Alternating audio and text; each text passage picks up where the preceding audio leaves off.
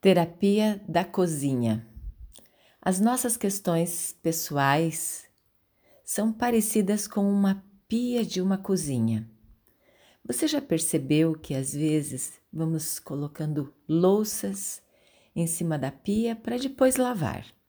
É uma panela aqui, uma frigideira ali, um prato, uma colher, uma faca, um copo e vai acumulando de um dia para o outro a hora que chegamos na cozinha, falamos: Uau, quanta coisa para lavar e guardar. Se nós deixamos ali, incomoda. Vamos vendo aquela pilha aumentar. Dá um sufoco, não queremos nem entrar na cozinha. Mas resolvemos num certo dia acordar cedinho e mãos a obras.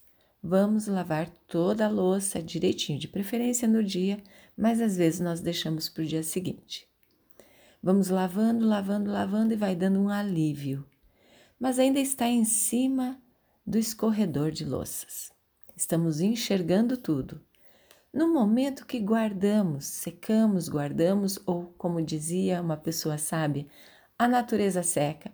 Quando a natureza seca e guardamos, não vemos mais aquelas coisas, elas estão lá. Depende de como guardamos, será o momento seguinte. Se enfiamos tudo de qualquer jeito lá para dentro do armário, a hora que abrimos, blum! Algumas coisas caem, outras despencam, ou aquilo que queríamos pegar lá atrás não está no devido lugar e vai dar um trabalhão para tirar. Aí já começamos a ficar irritados.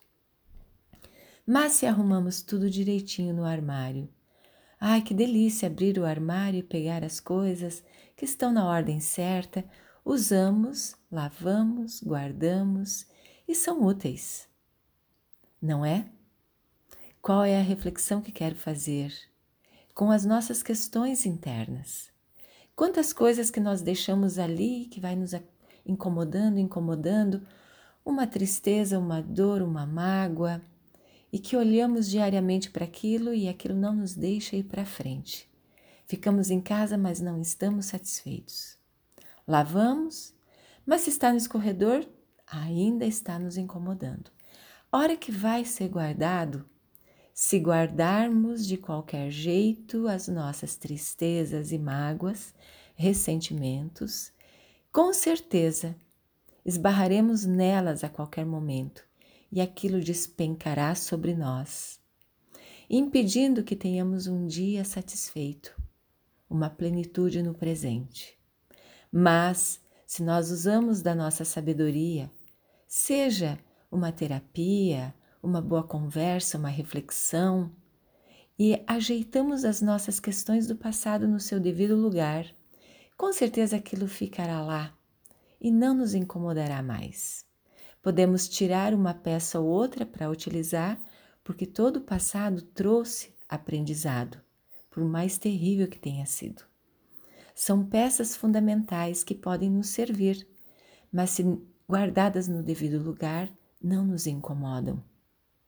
E aí podemos seguir o presente olhando para frente, alcançando os nossos objetivos, vivendo intensamente, porque Deus, na minha opinião, se faz no presente. No sorriso de uma criança, numa flor que desabrocha, no céu que está pintando um quadro todos os dias, no canto do pássaro, no pisar na grama descalço, num abraço, estar sozinho na sua solitude gostosa, ouvir uma boa música, uma boa leitura, ter um amigo. Quem sabe desfrutar simplesmente do presente, que é um presente para todos nós. Então, como vai a sua cozinha?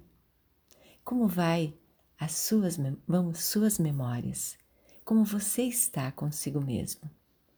Ótimas reflexões e vamos viver o presente, porque é a única coisa que realmente temos, o aqui e agora.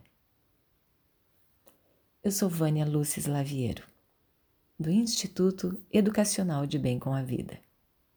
Gratidão por sua companhia no meu presente.